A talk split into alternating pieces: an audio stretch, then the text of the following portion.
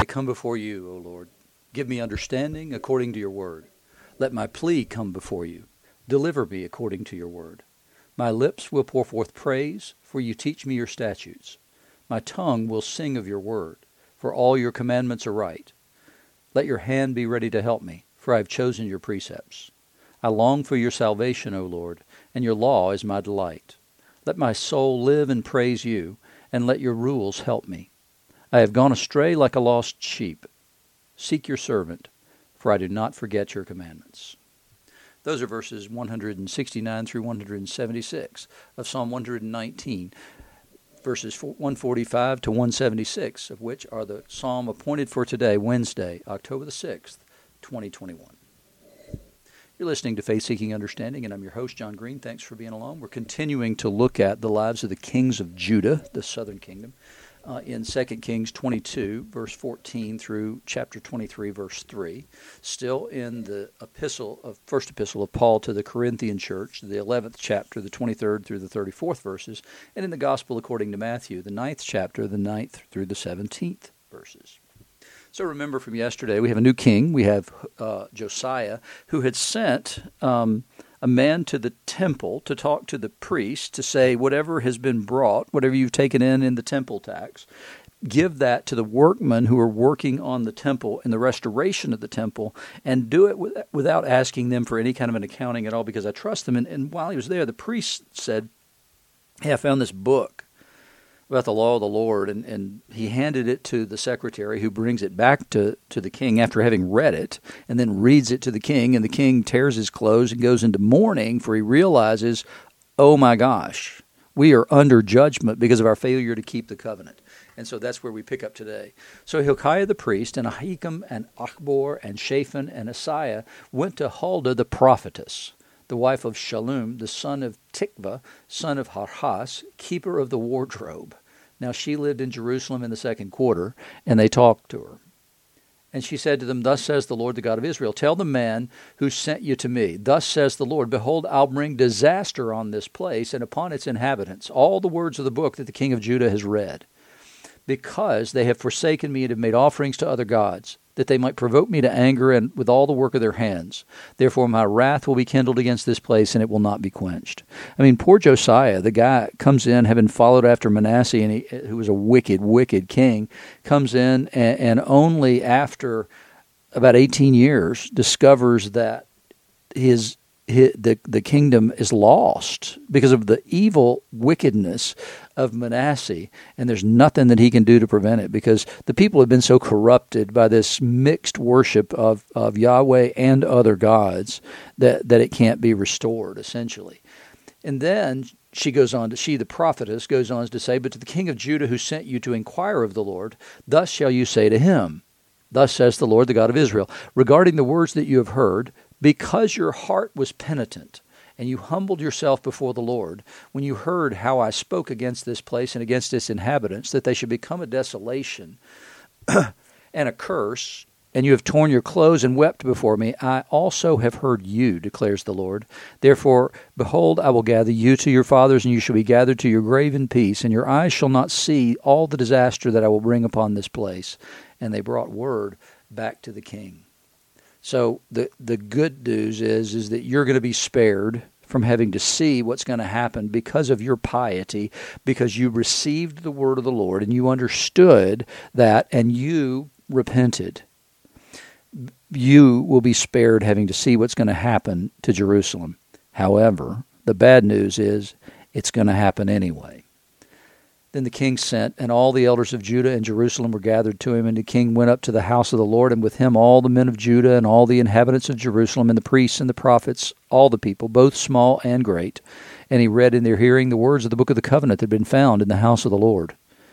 And the king stood by the pillar and made a covenant before the Lord to walk after the Lord, and to keep his commandments, and his testimonies, and his statutes with all his heart and with all his soul, to perform the words of the covenant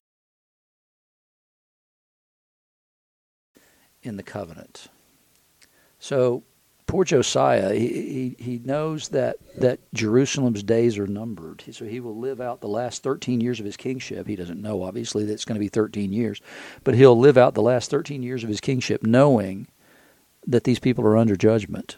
And so his call should be for them to repent and for, for them to deal with their sins and to prepare for this, and that lest the Lord turn exactly as he promised in um, to Solomon when Solomon dedicated the temple. Remember, Solomon prayed, "Wherever your people are, if they turn and they repent with their whole hearts and turn to you, then please forgive them." So they know that there's an opportunity at that the Lord may relent of this punishment that He has decreed against them for their failure to keep the covenant with Him, for their turning their backs on Him. But He also knows, the Lord does, what's in the hearts of men. And so he knows whether that repentance is genuine or whether it's just momentary in order to, to alleviate the potential suffering of this thing. And so the proof is in the pudding, as the proof is always in the pudding. And so here we see this decree against Jerusalem. However, the Lord lifts up Josiah and promises that he will be spared seeing or living through that judgment against Jerusalem. Jesus in the gospel here calls Matthew, the who is the writer of the gospel. As Jesus passed on from there, he comes out of Capernaum. He sees a man called Matthew sitting at the tax booth, and he said to him, Follow me. And he rose and followed him. He Matthew's call and response are exactly like those of the previous disciples, all the fishermen that Jesus called away from their occupations into discipleship. And his response was exactly the same. He immediately left and followed after Jesus. He left his receipt of custom. He's not going to be able to go back to that. He's, he, when he walks away from this, it's not something that he can go back to. He has, he has abandoned his post and, and left behind significant income. And instead decided that the call of Jesus, for whatever reason, whatever he had heard of Jesus, whatever he had seen of Jesus, the call to follow him was greater than any riches or wealth or whatever that he could have had. But when he did this, it's a radical break with his past and with his future. His future is unutterably altered at this moment. As soon as he rises and follows Jesus, he walks away from his past.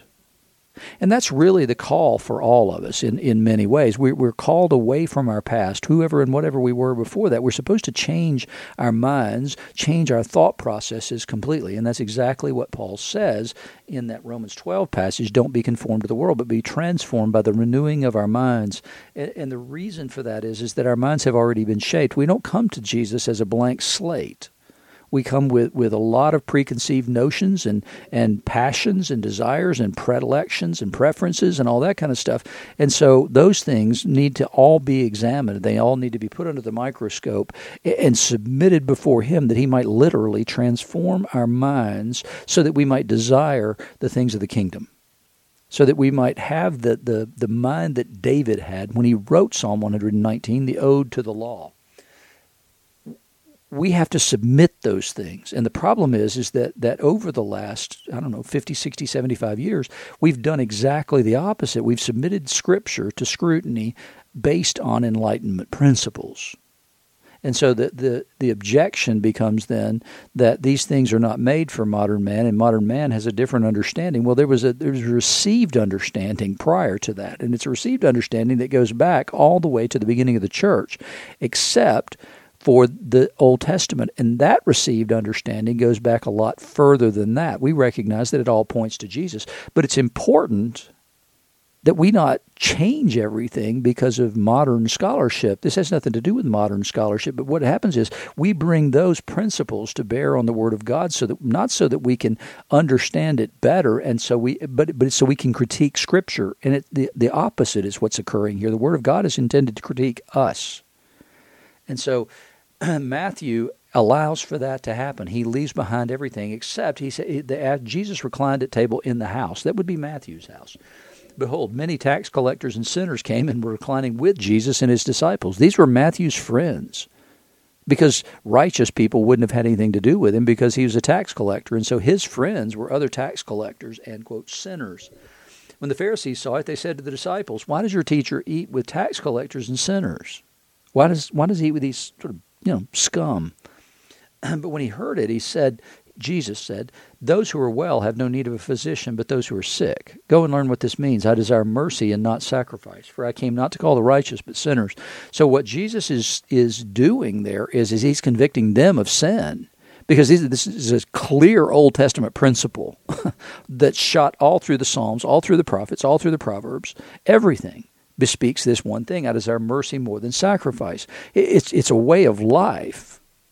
It's it's the way that you approach other people is the way that what I desire. I don't desire you just to come and provide sacrifices. I mean, there are multiple occasions when the land is wealthy and they're providing abundant sacrifices, but but it's to be used like a bribe and to allow me to do whatever I want instead of constantly being hammered by prophets that, that say, you know, your sacrifices are not all that important to me.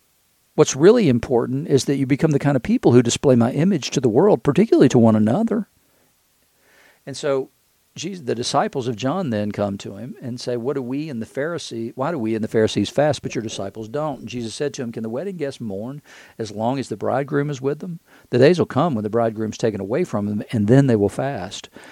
No one puts a piece of unshrunk cloth on an old garment, and the patch tears away from the garment, and a worse tear is made. Neither is new wine put into old wineskins. If it is, the skins burst, and the wine is spilled, and the skins are destroyed. But new wine is put into fresh wineskins, and so both are, both are preserved. When the crowd saw it, they were afraid, and they glorified God, who had given such authority to men. And so Jesus is not keeping the traditions. Jesus and his disciples, I should say, are not keeping the traditions, the traditions of the Jews. And that's their question is y'all aren't keeping the traditions. You know, you're not fasting when it's time to fast. And Jesus' response is there's a new thing. And I'm that new thing. I am the bridegroom. And it's exactly what Isaiah says in one passage where he says, Behold, I'm doing a new thing. It springs up. Do you not perceive it? And so that we can continue to keep the festivals at some level, but, but only to the extent that we recognize that they all point to and prefigure Jesus. And so it's we keep them in a different way because of Jesus, because he has come. And so it's he's, he says, don't throw the baby out with the bathwater. But but right now is not the time for fasting because you're with the bridegroom, and when the bridegroom is there, then the feast has come. And so it, Jesus is again speaking about his death. There will come a time when he's not there, but but we need to make sure that we examine our own traditions and make sure that those traditions have more to do with Jesus than they do with tradition. And that's always the call, I think, to the church to make sure that we don't fall into sort of that rote um, ritualism that can be dead. Doesn't mean that ritual's bad. I'm not saying that at all. I'm going to show you something in a minute that, that I want that I think it, it would be at some levels it would be sort of like what I've been saying about Josiah discovering the law. so in this Corinthians passage, Paul is speaking about ritual. He's speaking about communion. He says, I received from the Lord what I also delivered to you, that the Lord Jesus, on the night when he was betrayed, took bread. And when he had given thanks, he broke it and said, This is my body, which is for you. Do this in remembrance of me. In the same way, he took the cup after supper, saying, This cup is the new covenant in my blood. Do this as often as you drink it in remembrance of me. For as often as you eat this bread and drink this cup, you proclaim the Lord's death until he comes. Now that was something to me that to, when I read that today, that, that you proclaim the Lord's death is what you're doing when you uh, celebrate communion. I don't think I'd ever noticed it that clearly that, that, that what it what is it intended to signify is, is, is his death. His resurrection is part of that because it's all part of one thing. But when Jesus says this, he says, Do this in remembrance of me. And one of the mistakes I think we make in the church today is that what we mean by remember is, oh, yeah, that's right. I forgot about that. But that's not how this word is intended. This word is intended to be like the Old Testament whenever they kept the festivals, whenever they keep the Passover. The, the intention is to remember it in the sense of remembering it in such a vivid, personal way that we bring the experience and the recollection of it into the present. It's as though we were personally going through that first Passover.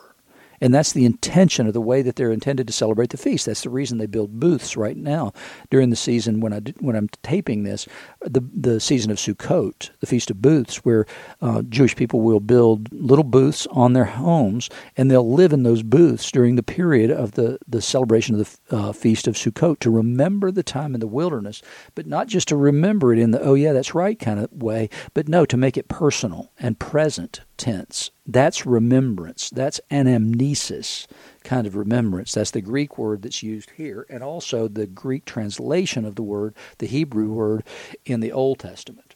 He said, Whoever therefore eats the bread or drinks the cup of the Lord in an unworthy manner will be guilty concerning the body and blood of the Lord.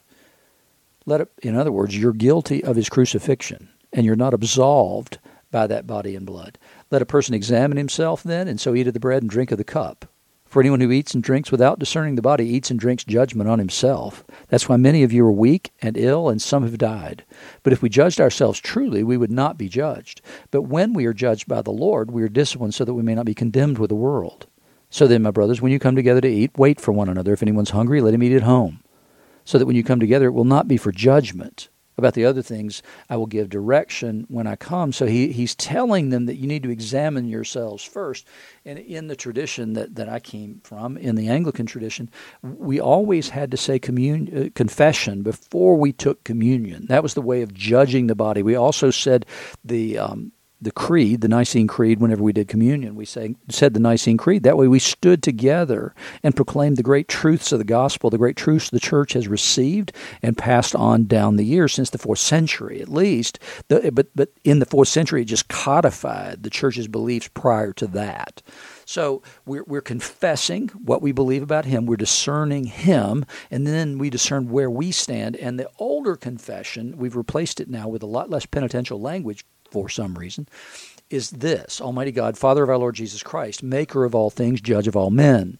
So we're confessing who the Father is. We're asking Him to forgive us. He is the Father of the Lord Jesus Christ. He's the maker of all things, and He is the judge of all men. Now listen to this language. We acknowledge and bewail our manifold sins and wickedness. In other words, we're, we're recognizing that, that these are horrible things, and there's a lot of them. Manifold sins and wickedness means there's a lot. It's not just a thing here and there, but we acknowledge and bewail them, which we from time to time most grievously have committed by thought, word, and deed against thy divine majesty, most justly provoking thy wrath and indignation against us. We do earnestly repent and are heartily sorry for these our misdoings. The remembrance of them is grievous unto us, the burden of them is intolerable. Do you feel that way about your sins? Are, are you horrified by your sins? Because that's exactly what that says. I can remember sitting there. I was I was in the eight o'clock service at Pawleys Island, had a collar on because I was going to the hospital right after that. And as I said this confession, realized I don't feel that way at all. That there were a whole lot of things that were horrific in my thought life, for instance, that that I, I really didn't think we were all that bad. And and it made it personal in such a way that I thought, you know, I don't think I can take communion today. But what do you do if you're a priest sitting in a service and everybody knows you and you suddenly don't take communion. They're all going to want to know why that is. Is there some problem here? Is there some problem that he has with that priest who's giving communion? Is there some other issue? But that's what paul's saying is we have to discern the body. We need to feel the appropriate weight of our sins upon us. We need to see them the way god sees them and, and, and i think we very rarely do that. I'm going to put something in the notes for today and it's called an exhortation. I'm not sure that i ever used it nor have i ever been in a servant where service, I mean, where it was used, but it's in the prayer book nonetheless, and, and it, it is a, intended to be an aid and a guide to the preparation for uh, for coming to the table. I think if we actually read this right before communion every week, we might have to take a little while before we could say, okay, raise your hand if you think you're ready for communion, because it's a heavy burden. But it's the burden Paul's laying on here in this passage. And it matters. And it matters because look at Josiah. Look what happened in that lesson. That, that we need to feel the weight of sin. We need to feel the horror of sin in order that we can receive the full grace and mercy that we need in order to repent truly and turn away from those sins and move forward. We have to understand how bad they are before we can receive the fullness of grace, the fullness of mercy, and see how much Jesus honestly loves us in order that we can move forward.